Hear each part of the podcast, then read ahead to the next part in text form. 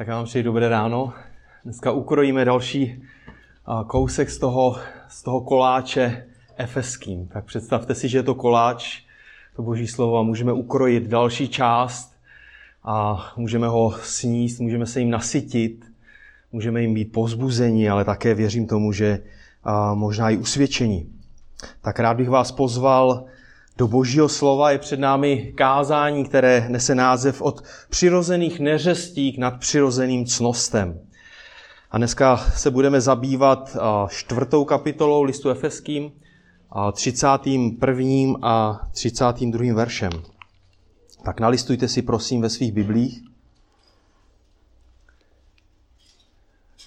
Tak je to určitě dobré, když máme před sebou otevřené Boží slovo, protože můžeme to sledovat a můžeme si ověřovat, jestli ten kazatel, který tam stojí za kazatelnou, jestli to vykládá správně, můžeme si psát možná k tomu nějaké otázky, poznámky a vracet se k tomu potom, když, když večer s rodinou anebo sami, když ten text znovu čteme.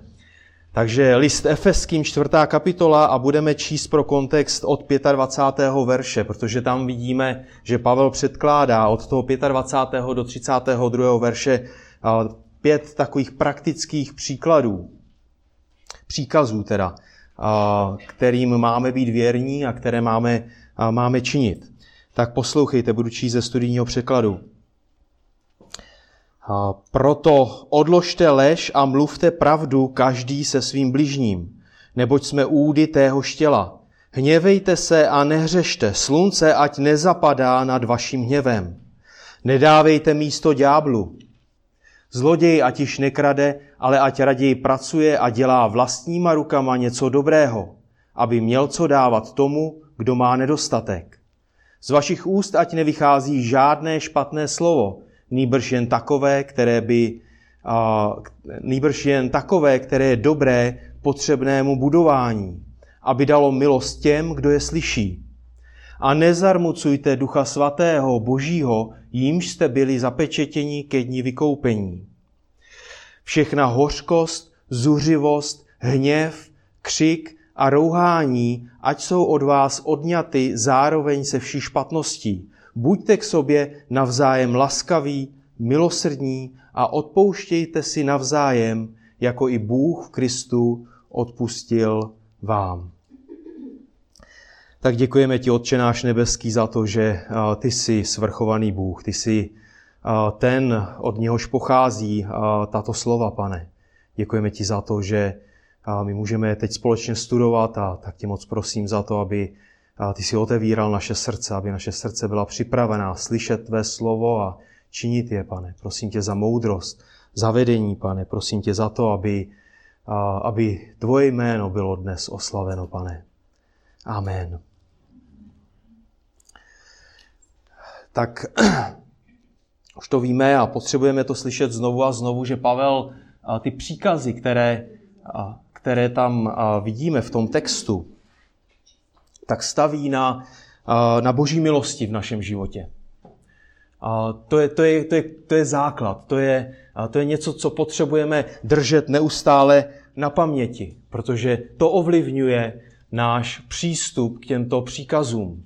Že z nás nebudou zákonníci, ale budou z nás lidé, kteří s radostí činí boží vůli, protože k tomu byli znovu stvořeni v Kristu tak eh, je to z boží milosti, protože nás Bůh vyvolil, předurčil, vykoupil, povolal do společenství s ním, protože tě on sám ze své milosti učinil jeho dítětem. Proto máš žít takovým způsobem života. Tak patřit do boží rodiny, určitě se shodneme na tom, znamená žít jako boží dítě. Patřit do boží rodiny znamená žít jako boží dítě. Tak pokud jsme boží děti, pokud jsme znovu zrození, Bůh už v našem srdci pracuje, Bůh už ve tvém srdci pracuje. Že toužíš žít způsobem, který Pavel představuje. Je to tak? Jako toužíš mluvit pravdu? Toužíš se hněvat, ale nehřešit, pilně pracovat a starat se o druhé, svými slovy budovat druhé, přinášet milost do jejich životů? Toužíš potom? Věřím, že ano. Tak a Pavel jde ještě dál v tom našem textu a přináší nám pátý a poslední příkaz v této sérii. Poslouchejte znovu, co Pavel píše v tom 31. a 32. verši, v tom dnešním textu. A možná se podívejte do svých biblí, do, do toho svého textu. Všechna hořkost, zuřivost, hněv, křik a rouhání, ať jsou od vás odňaty zároveň se vší špatností.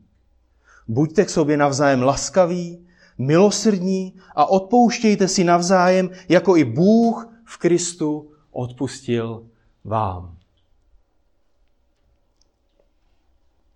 Tady Pavel, když se podíváte na ten text, tak vidíte, že tady Pavel postupuje od, od hořkosti, která se skrývá v srdci přes zuřivost, vztek těm vnějším projevům křiku a rouhání, k urážkám a pomluvám. A schrňuje to všechno, když říká, když mluví o vší špatnosti, Jo, nebo a jinak to je přeloženo, třeba Pavlíkův překlad překládá zlovůli, zlou vůlí, vší špatností. Tedy od těch, Pavel postupuje od těch vnitřních pohnutek srdce těm vnějším projevům. A říká, to opustě, to ať je od vás odňato. A nahraďte to čím? Laskavostí, milosrdenstvím a odpuštěním. Pavel v podstatě říká, nebuďte zahořklí se všemi projevy, které to následují, hněv, křik, rouhání, ale stávejte se laskavými, milosrdnými, těmi, kteří odpouštějí. Jak? Jako Kristus odpustil vám. On je ten důvod i příklad, jak máme odpouštět. Jako by Pavel říkal, bylo vám v Kristu odpuštěno, tak odpouštějte jeden druhému. A Pavel nám tady předkládá v těch dvou verších již po páté stejnou strukturu svého příkazu. A to je i struktura toho dnešního kázání. Tak opust přirozené neřesti. To je ten negativní příkaz, který se tam vždycky objevuje. To je 31. verš. Všechna hořko, zuřivost, zněch, křiv, rohání, ať jsou od vás odňaty zároveň se vší špatností. Směřuj k nadpřirozeným cnostem. Proč nadpřirozeným? Jako člověk musí být znovu zrozeným, milovaní svatí. Člověk musí mít osobní vztah s Ježíšem Kristem, aby takovým způsobem mohl žít. Směřuj k nadpřirozeným cnostem. To je ten pozitivní příkaz, který Pavel dává. Buďte k sobě navzájem laskaví, milosrdní a odpouštějte si navzájem. A za třetí, Kristus je tvůj příklad. To je ten důvod. Jo? To je ten, ta třetí část toho příkazu, ten důvod, motiv k tomu plnění toho pozitivního příkazu, který Pavel dává. Jako i Bůh v Kristu odpustil vám. Tak pojďme k té první části. Všechna hořkost, zuřivost, hněv, křik a rouhání, ať jsou od vás odňaty, zároveň se vší špatností. To je série, co? To je série. A tady strávíme nejvíce času u hořkosti. No, protože už jsme to řekli. Protože to je ten kořen, ze kterého pochází, pochází zuřivost, nebo jinak vztek. Jo? Zuřivost je vztek, hněv, křik, rouhání a veškerá špatnost nebo zlovůle. Kdybychom se podívali na začátek čtvrté kapitoly, tak bychom viděli, že tam Pavel mluvil o jednotě církve o hluboké duchovní jednotě, která je svědectvím, podle které má svět poznat, že jsme Kristovi následovníci, že jsme Kristova církev. A tak jako jednota a láska uprostřed církve je svědectvím o Kristově přítomnosti a ukazuje na jeho slávu, tak hořkost je svědectvím o bezbožnosti, sobectví a zlu. Tak čím více budou církve bezbožné, tím více bude zraněných a zahořklých lidí uprostřed církve, i uvnitř církve. Lidí, kteří budou potřebovat pomoci, aby mohli žít pro boží slávu, aby mohli žít způsobem, ke kterému byli doslova znovu stvořeni skrze Krista, jak to vidíme ve druhé kapitole listu Efeským v desátém verši, že jsme byli znovu stvořeni k tomu, aby jsme činili skutky, které Bůh pro nás připravil. Byl si znovu stvořený, pokud si činil pokání, tak si byl znovu stvořený k tomu, aby si činil věci pro boží slávu. Na druhou stranu zahořklost je zjevný hřích, který ničí, rozděluje Kristovo tělo. Je to jako mor, který hubí nejenom daného člověka, ale i všechny kolem něj. Hořkost bere všemu slávu. Nic jí není dost dobré. Ani samotný Bůh. Jinak by se jí nevedlo tak, jak se jí vede. Pokud je člověk zahořklý, nese si hořkost stále sebou. Nedá se před ní utéci, nedá se před ní skovat. Hořkost se nedá ani skrýt, protože ovládá srdce člověka. Nestačí změnit přátelé, práci, zbor, protože naše srdce je stále s námi.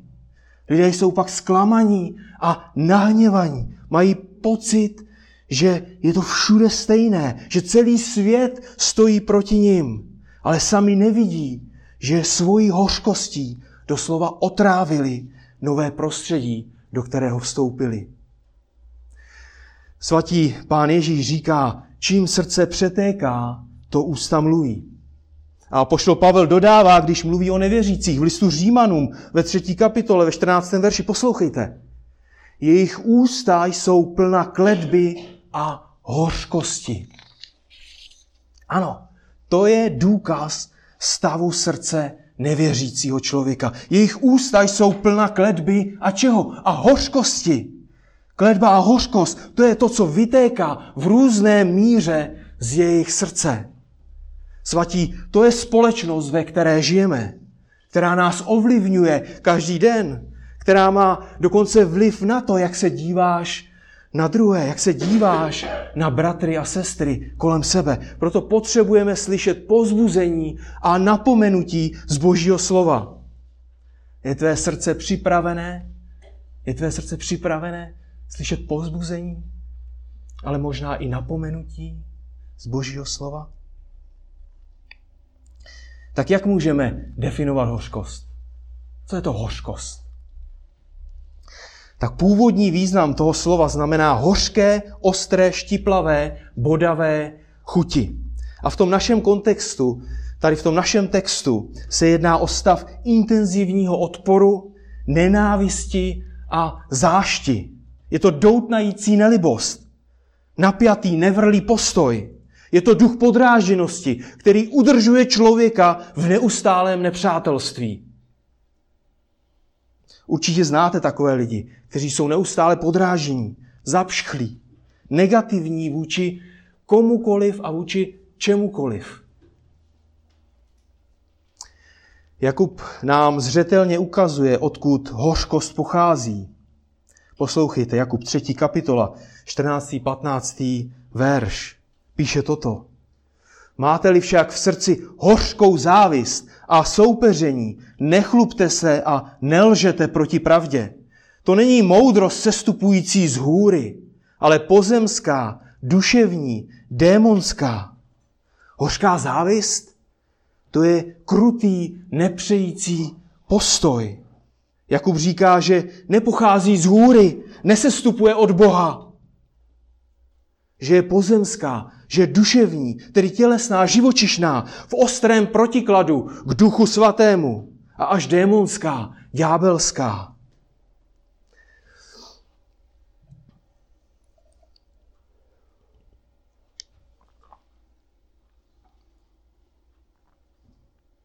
Tak někdo řekl, že pokud ukrýváte hořkou závist, výsledkem bude zlá praxe. Hořkost je nesprávnou reakcí na zranění.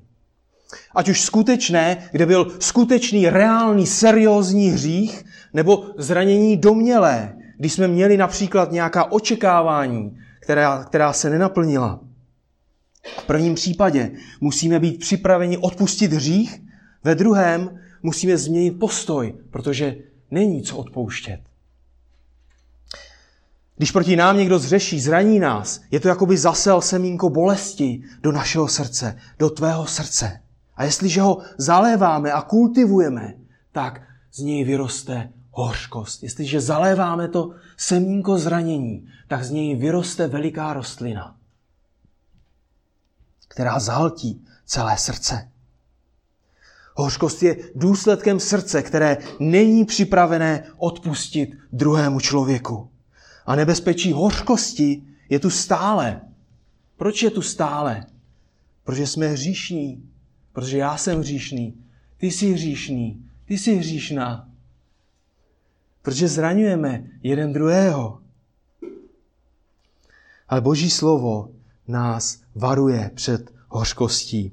Pisatel listu Židům píše, Dbejte na to, aby se někdo, aby eh, se někdo nepřipravoval o boží milost, aby vás netrápil nějaký vzhůru rostoucí kořen hořkosti a aby skrze něj nebyli poskvrněni mnozí.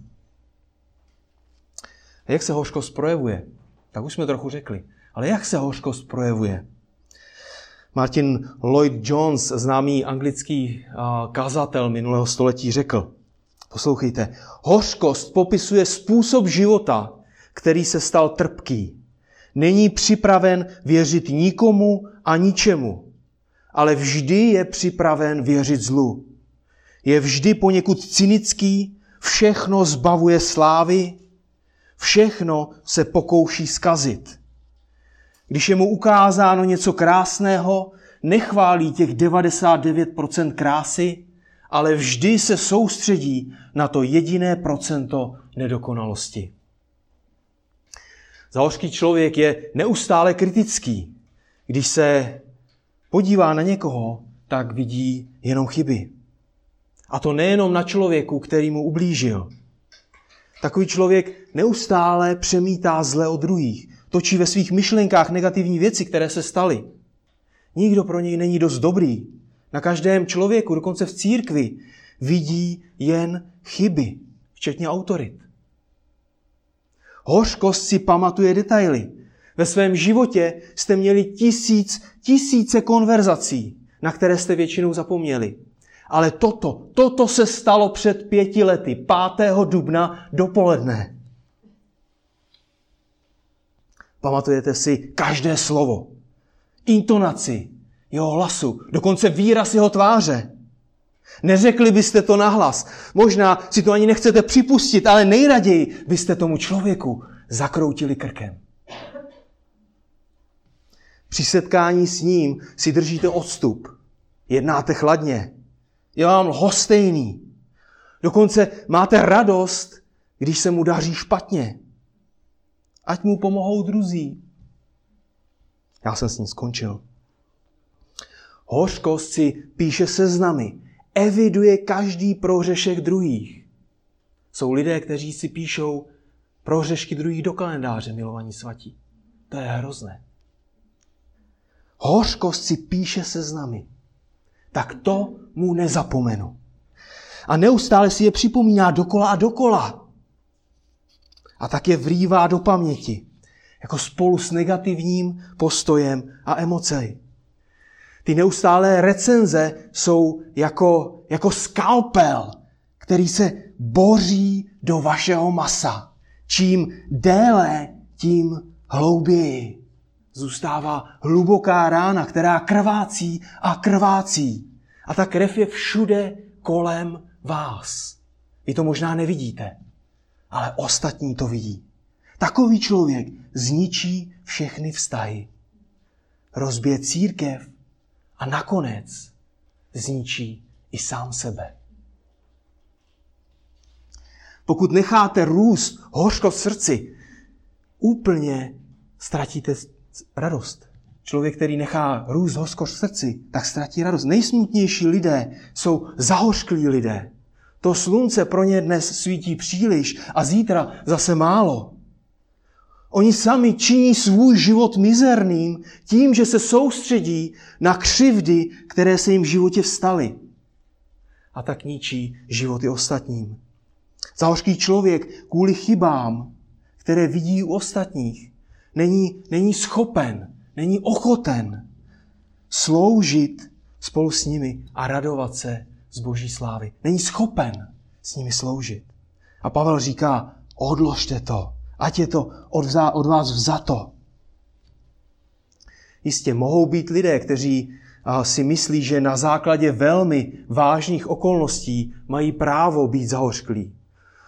Mohli projít opravdu těžkými věcmi, od výsměchu přes bytí, zneužívání, až po násilnou ztrátu blízkých.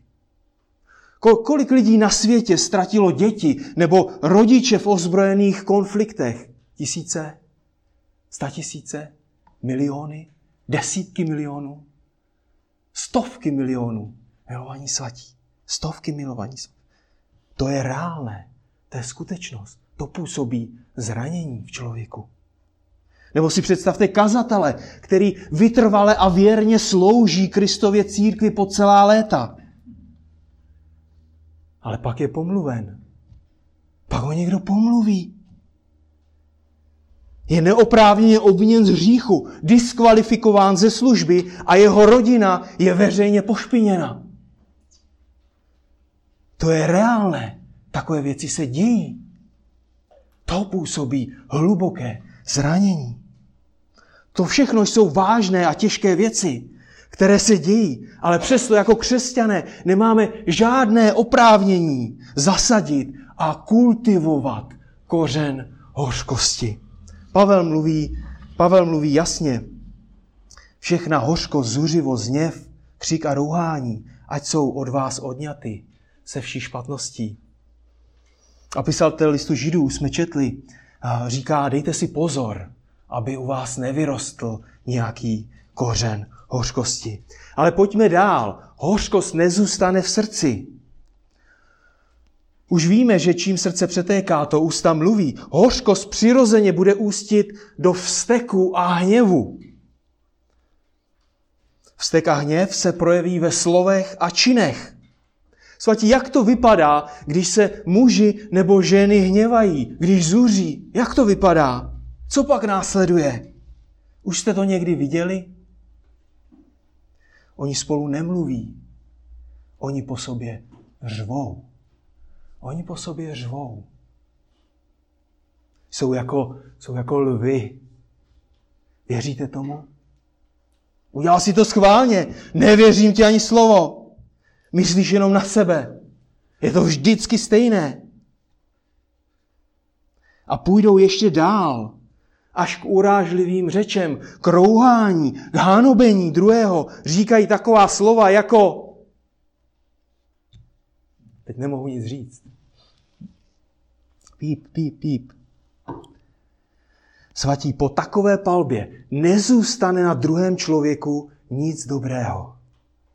Je úplně zneuctěn. Chápete? Člověk stvořený Bohem. Člověk stvořený k božímu obrazu.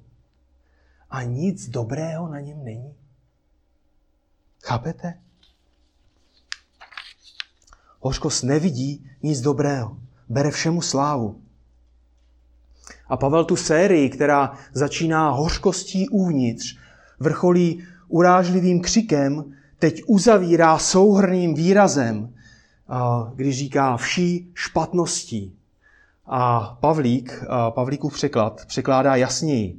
Říká vší zlovůlí, jo, což více vystihuje to původní slovo. To je, to je obecný termín pro zlo, které je kořenem všech těch neřestí. Jedná se o postoj nepřátelství a silné nechuti se záměrem ublížit. To je postoj zlovůle, tedy zlé vůle pro někoho. A Pavel říká, to ať je od vás odňato, vzdáleno, odstraněno. To vede ke konfliktu mezi lidmi, ničí Kristovu církev a podlamuje zvěst Evangelia. Tak kdyby tady Pavel skončil, tak by to bylo tragické, bylo by to smutné, bylo by to jako odcházeli bychom frustrovaní, říkali bychom si, a co dál, co s tím? Co s tím, co dál? Ale díky Bohu, že Pavel tady nekončí, ale pokračuje a ukazuje nám východisko. Zaměřuje naši pozornost na milost, na Krista, na to, že máme jednat jako Bůh jedná s námi. A tím se dostáváme ke druhé části dnešního kázání. Směřuj k nadpřirozeným cnostem. To je ten pozitivní příkaz. Buďte k sobě navzájem laskaví, milosrdní a odpouštějte si navzájem, jako i Bůh v Kristu odpustil vám. A musíme velmi pečlivě zkoumat, jak, jak apoštol Pavel nabádá ke změně. Tak studijní překlad, který používám já, i ekumenický překlad, který někteří máte, překládá buďte k sobě navzájem laskaví. Buďte. Jo? Ale původní text říká stávejte se laskavými. Stejně jako to překládá Pavlík. Stávejte se laskavými. Jinými slovy zde ukazuje na proces změny, kultivace našeho smýšlení i jednání. Na jehož konci není žádný prostor pro špatnost, pro zlovůli. Když se na jaře podíváte na, na zdravé listnaté stromy, nenajdete na nich žádné staré listy. Ty byly nahrazeny novými. Pro staré tam již není žádné místo. Ať už opadaly nebo byly vytlačeny těmi novými listy. A my musíme jednat podobně. Musíme nahradit neřesti cnostmi. Laskavostí, milosedenstvím, odpuštěním, až, neby, až nezbyde žádný prostor pro hořkost, zuřivost, hněv, křik a veškerou špatnost. Ale stále, milovaní svatí, stále musíme mít na paměti tu, tu základní věc, na které stavíme, na které stojíme. Že se jedná o postoje a jednání, které jsou nadpřirozené. Nadpřirozené. Dosažitelné jen pro znovu zrozeného člověka. Člověka, který má nové srdce, touhy i cíle. A to jen a jen díky Kristově milosti. Jako když jste činili pokání, když jste byli znovu zrozeni, už jste schopni být laskaví, milosrdní a odpustit, stejně jako Kristus odpustil vám. Už jste připraveni, už máte úplně všechno pro to, abyste mohli žít takovým způsobem, který oslavuje Boha a zachovává jednotu církve tohoto místního společenství. Tak Pavel spíše, buďte k sobě navzájem laskaví. To je první cnost, kterou Pavel zmiňuje. Ale co je to laskavost? Co to znamená být laskavý? Kdo je to laskavý člověk? Asi jednoduše bychom mohli říct následující. Laskavý člověk je užitečný pro druhé a pomáhá jim. Zahořklý člověk stojí stranou. Na své cestě hořkosti se zabývá sám sebou, nikdy nepomáhá a není pro druhé užitečný, protože má nepřátelský postoj. Hořkost vždycky bere, ale laskavost dává. Laskavost se stará. Laskavost se stará o druhé. Laskavost je vlastnost, kterou Bůh dokonce projevuje vůči všemu lidu na této planetě. Podívejte, jak je Bůh laskavý. Lukáš 6.35. Ale milujte své nepřátelé a čiňte dobře, půjčujte a neočekávejte něco na oplátku. A vaše odměna bude hojná a budete syny nejvyššího, protože on je co? Je dobrotivý. A to je stejné slovo jako laskavý. On je laskavý k nevděčným i zlým. Milovaní svatí, Bůh je dobrý, Bůh je laskavý, On činí dobře nevděčným i zlým. To je příklad pro nás. To je příklad pro mě, pro tebe, pro každého z nás. Ve společnosti, která je prosycená sobectvím, takovým způsobem, že to sobectví z ní vytéká, jako když vezmete houbu na mytí nádobí, namočíte ji, zvednete, tak z toho, jako z toho vytéká voda tak je dnešní společnost prosycená sobectvím.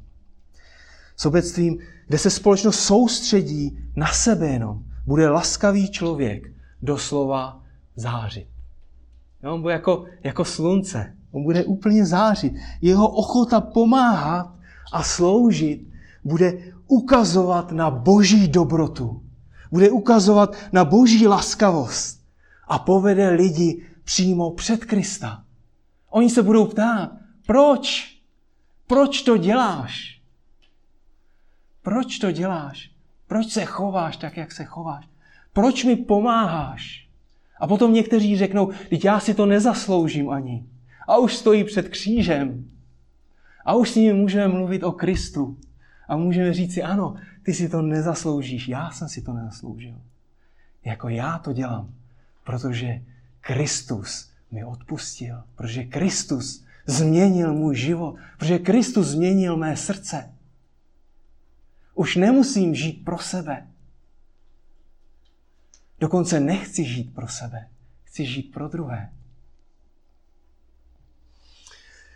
Pro věřící v církvi je laskavý člověk nesmírným požehnáním, protože on pomáhá nést jejich těžká břemena.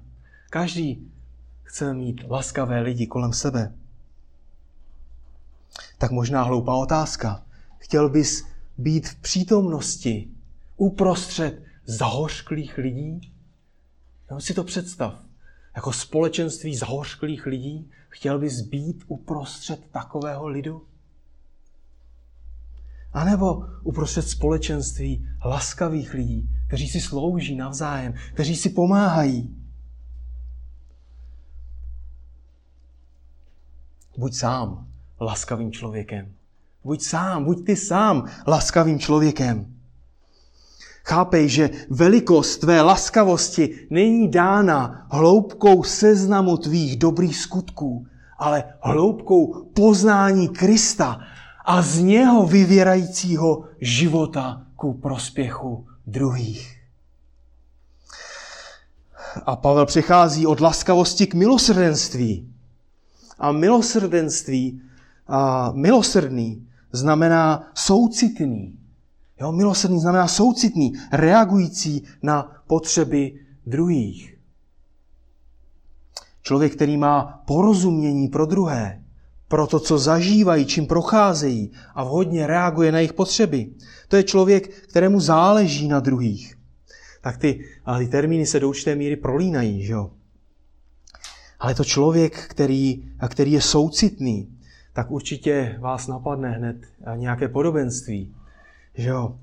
Tak stejně jako ten milosrdný Samařan, který byl pohnut soucitem a postaral se o toho zbytého člověka, který ležel na té cestě, kterému se ostatní vyhli, protože nebyli milosrdní. O pánu Ježíši Matouš píše, poslouchejte, Matouš 9.36. Když viděl zástupy, bylo mu jich líto, protože byli vysílení a skleslí jako ovce bez pastýře. Ježíš měl s tímto lidem nesmírný soucit. Jako jejich, jejich fyzické a zejména duchovní potřeby byly obrovské. Pastýři se nestarali, jejich pastýři se nestarali, ale Ježíšovi na nich záleželo. A tak se staral o ně. Můžeme to vidět v evangelích. Když sytí zástupy nejenom slovem, ale i chlebem, kdy uzdravuje nemocné a pomáhá. Jako jemu záleží na každém z vás. A Pavel Pavel píše Filipským, my jsme to uh, četli dneska ráno na, uh, před modlitevním setkáním. Filipským 1.8. Bůh je mi svědkem, jak po vás, jak po vás všech toužím v srdci Krista Ježíše. Jo, to je člověk, který je ve vězení, jo, kterému záleží na Filipské církvi. Jo. Mimochodem, ze stejného vězení napsal i list Efeským a další listy. Je člověk, který rozdává povzbuzení, protože jeho Bůh je velký a mocný. Jeho Bůh je milosrdný a odpouštějící. Tak Pavel píše, jak po vás všech toužím v srdci Krista Ježíše. Na nich touží jako, jako Kristus. Také máme takový zájem a porozumění, soucit pro bratry a sestry. Nebo zrcadlíme tvrdé srdce dnešní společnosti? Opravdu ti záleží na tvých bratrech a sestrách? Jsi milostivý, soucitný, jsi milosrdný. Jak se to projevuje ve tvém jednání?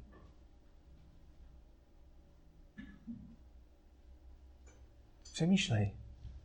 A napiš možná jednu, dvě, tři, čtyři věci, jak se projevuje tvé milosrdenství vůči bratrům a sestrám. Jak se projevuje tvoje laskavost.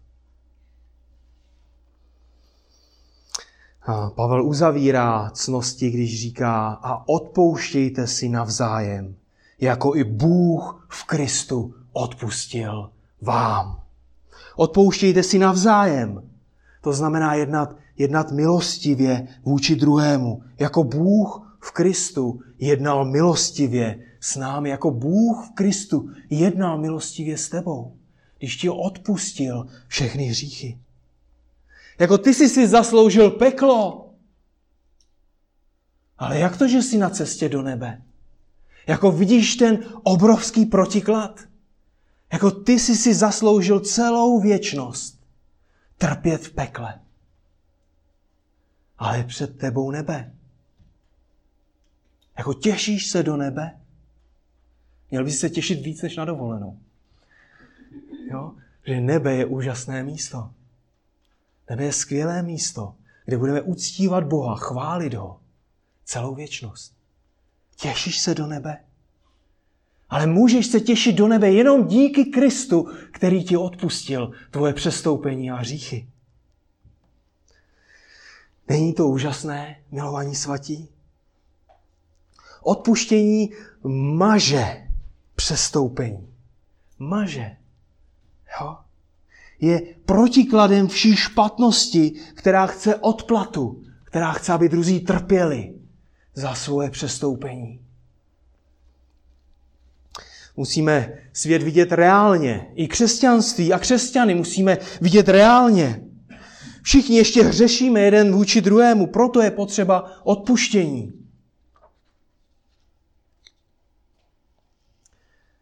Všimněte si, že Pavel mluví o, o vzájemnosti. Odpuštění se tedy týká každého z nás. Týká se mě, týká se tebe, týká se každého. Většinou a většinou nemůžete zabránit tomu, aby vás druzí zranili. Je to tak? Můžete? Většinou ne. Většinou nemůžeme zabránit tomu, aby nám lidé řekli nějaká zlá slova nebo udělali nějaké zlé skutky. Tomu nemůžete zabránit. Dokonce ani v církvi tomu nemůžete zabránit. Ale to, co můžete, je na zranění správně reagovat a dát Bohu slávu. Správně reagovat znamená dát Bohu slávu. Chápeš to? Když jsi zraněný a správně reaguješ, tak přinášíš Bohu slávu. Ty ho oslavuješ v té situaci, pokud správně reaguješ. Chceš oslavovat Boha? Svatí, co dělá Bůh, když odpouští? Ve skutečnosti slibuje, že na naše hříchy už nevzpomene. Izajáš 43.25. Já, já sám vymažu kvůli sobě tvoje nevěrnosti a na tvé hříchy nevzpomenu. Na tvé hříchy nevzpomenu. Když Bůh odpouští, vyhlašuje, dává nám vědět, že na naše hříchy již nevzpomene, že naše hříchy již proti nám nedrží. Matoušovi v 18. kapitole vidíme podobenství o odpuštění.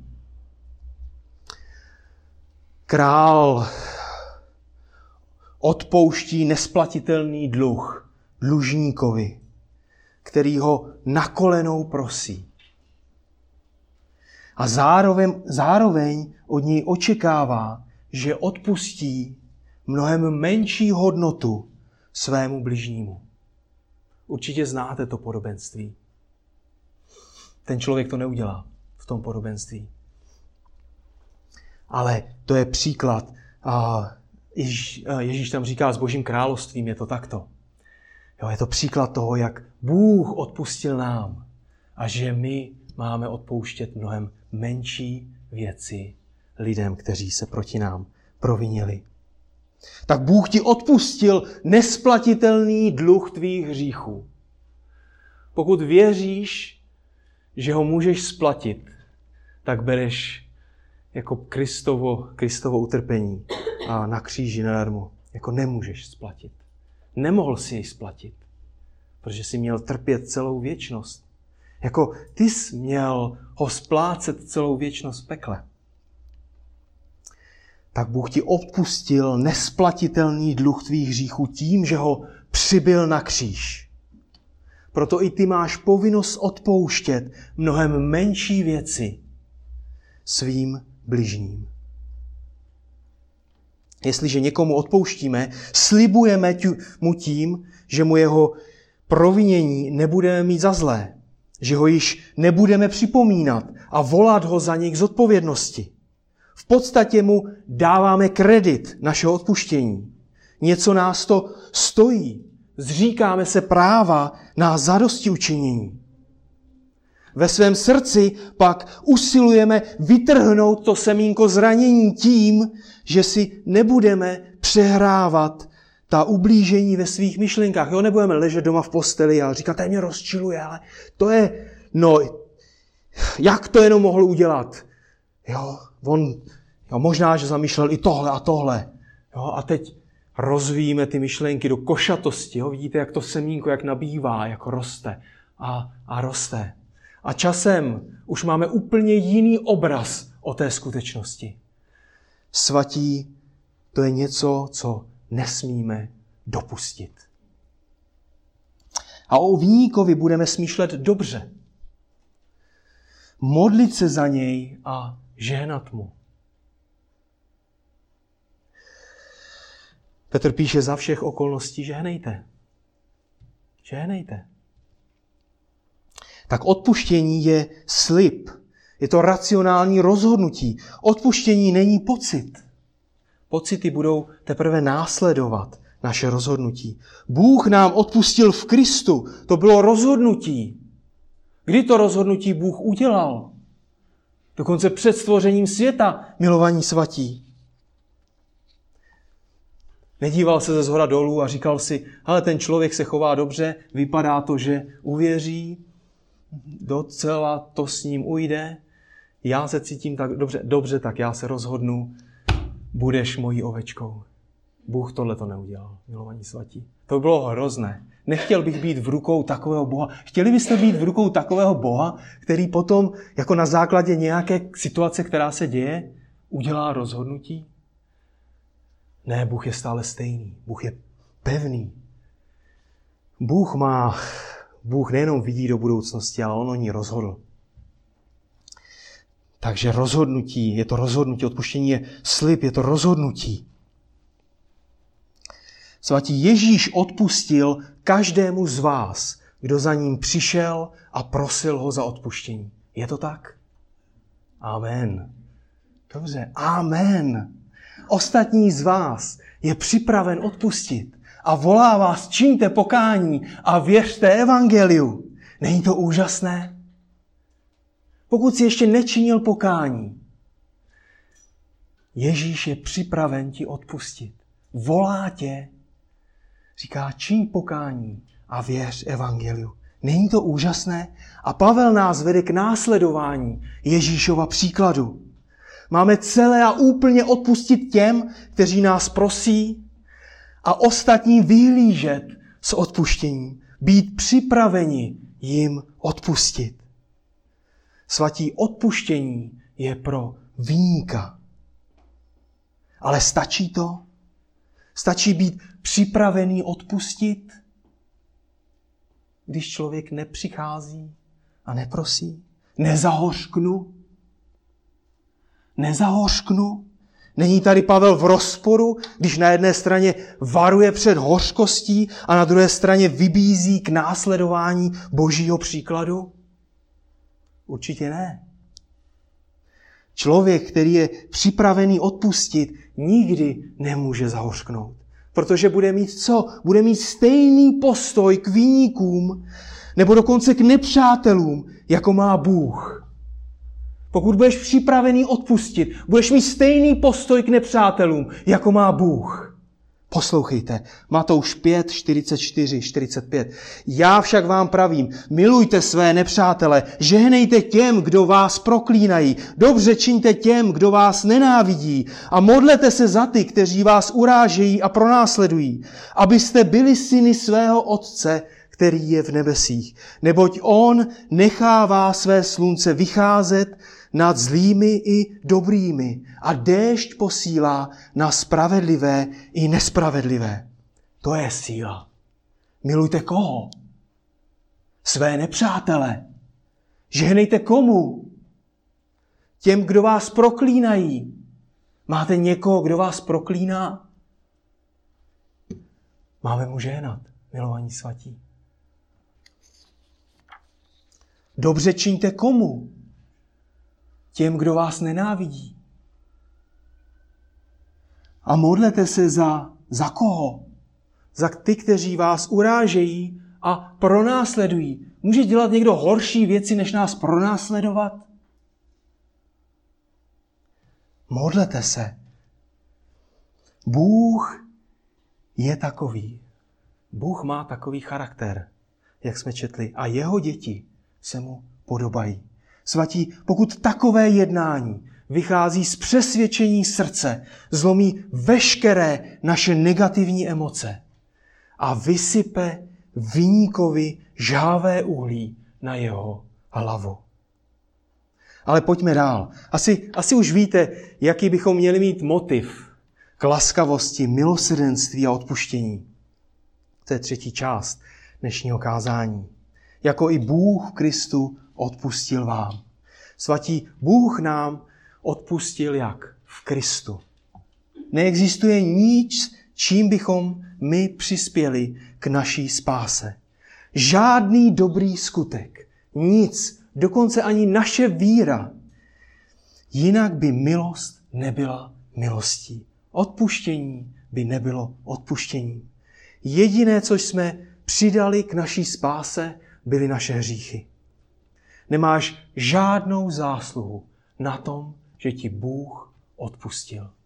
Uvědomuješ si to? Bůh ti odpustil jen a jen díky Kristově oběti na kříži. V Koloským ve druhé kapitole Pavel píše, i vás, když jste byli mrtví v proviněních a neobřízce svého těla, spolu s ním obživil, když nám všechna provinění odpustil. A vymazal rukou psaný záznam, který svými ustanoveními svědčil proti nám a který nám byl nepřátelský. Ostranil jej z našeho středu tím, že jej přibyl na kříž. Byl to Bůh, kdo vymazal ten dlužní úpis plný našich hříchů. A jen díky němu můžeme být zachráněni jen díky němu. Jsme dostali milost. Opustil nám dluh, který jsme nikdy nebyli schopni splatit. Vidíš to, jak velké milosti se ti dostalo? Bůh vzal celý ten seznam tvých hříchů a skrze Krista ho přibyl na kříž. A řekl, odpuštěno, smazáno. Nevzpomenu na to. Nevzpomenu na to. Jsi mým dítětem. Nebudu ti to připomínat. Svatí ve světle tak velké milosti, ve světle tak velkého odpuštění, nemůžeme jinak, než jednat laskavě, milosrdně a odpouštět druhým. A co víc, co víc, jestliže odpouštíme jako Bůh odpustil nám, tak se podobáme Bohu. Tak se podobáme Bohu. Jestliže odpouštíš jako Bůh, stejným způsobem a ve stejném rozsahu, tak se podobáš Bohu. Podobáš se Pánu Ježíši Kristu. Není to nádherné? Podobat se Bohu? Co víc bys mohl chtít na těch pár let života, které ti zbývají, než podobat se Bohu. Svatí, čím více se církev podobá Bohu, tím více je Bůh vyvýšen a oslaven. A svět nemůže přehlédnout, že to nebo toto je Kristova církev. Tak to dnešní slovo by mělo vyústit, by se mělo prakticky projevit v našich životech. Podívejme se na čtyři takové úplně stručné aplikace. Tak zkoumej své srdce. Zkoumej své srdce před pánem. Přemýšlej o tom, jestli není hořkost ve, tre, ve tvém životě. Až přijdeš domů, studuj to slovo spolu se svou rodinou, nebo studuj sám, podle toho, jaký je kontext tvého, tvého života. Odpust těm, kteří tě prosí. I hned a okamžitě. I hned a okamžitě. Tam není žádná prodleva. Buď za třetí, buď připraven odpustit těm, kteří tě neprosí. Tak žehnej jim a modli se za ně. Smýšlej o nich dobře. Stejně jak jsme to viděli v tom Matoušově evangeliu. Pokud máš radost, když se jim nedaří, pokud jim přeješ špatné věci, musíš jít k Bohu a činit pokání. Pokud jsou ve tvém životě lidé, kde máš radost, když se jim nedaří, kterým přeješ špatné věci, musíš činit pokání a dát věci do pořádku, protože je hořkost ve tvém životě. Tak počítej s tím, že ve tvém životě přijdou i okamžiky, kdy budeš muset konfrontovat vyníka s jeho hříchem. Tak a za čtvrté, pokud zhřešíš proti člověku, i hned vyznej hřích Bohu a pros daného člověka za odpuštění. Nečekej. Neotálej. Zranil si ho a on možná hodně krvácí. On možná hodně krvácí. Možná bojuje, možná zápasí. Aby v něm nevyrostl kořen hořkosti. Neotálej, nečekej. Omluv se, čiň pokání před Bohem a omluv se daného, danému člověku, prozo za odpuštění. Svatí, tak buďme laskaví, buďme milosrdní a odpouštějme, jako i Bůh v Kristu odpustil nám. Amen. Tak děkujeme ti, Otče náš nebeský, za tvé slovo. Děkujeme ti za to, že můžeme na jedné straně vidět jeho hořkost, která, která je zaseta malým semínkem, pane, ale která, když ji živíme, tak vyroste v obrovský strom, pane, který naplní naše srdce a zničí celý náš život, pane. Veme nám radost, pane, a zničí naše vztahy, současné i budoucí, pane. A tak tě moc prosím za to, aby, a, aby si nás chránil, pane, před hořkostí. Prosím tě za to, aby jsme správně reagovali na zranění, pane. Prosím tě za to, aby jsme byli připraveni odpustit každému, kdo nás zranil, pane. Prosíme tě za to, aby jsme byli stejně laskaví, milosrdní a odpouštějící, jako jsi ty, pane. Prosíme tě za to, aby ty jsi byl oslaven v našich životech a prosím tě, pane, za toto společenství, pane, aby v něm byla zřejmá, pane, laskavost, aby v něm bylo zřejmé milosrdenství, ale také odpuštění, pane. Aby lidé, kteří přicházejí, tak aby viděli, jakým způsobem jako řešíme, a řešíme konflikty, pane, jakým způsobem řešíme a věci a zranění, pane. Prosíme tě za to a věříme, tomu, že i přesto, že jsme hříšní, tak ty jsi Bůh, který nás chceš používat ke své slávě a moc tě prosím, aby si se oslavil v životě každého z nás. Amen.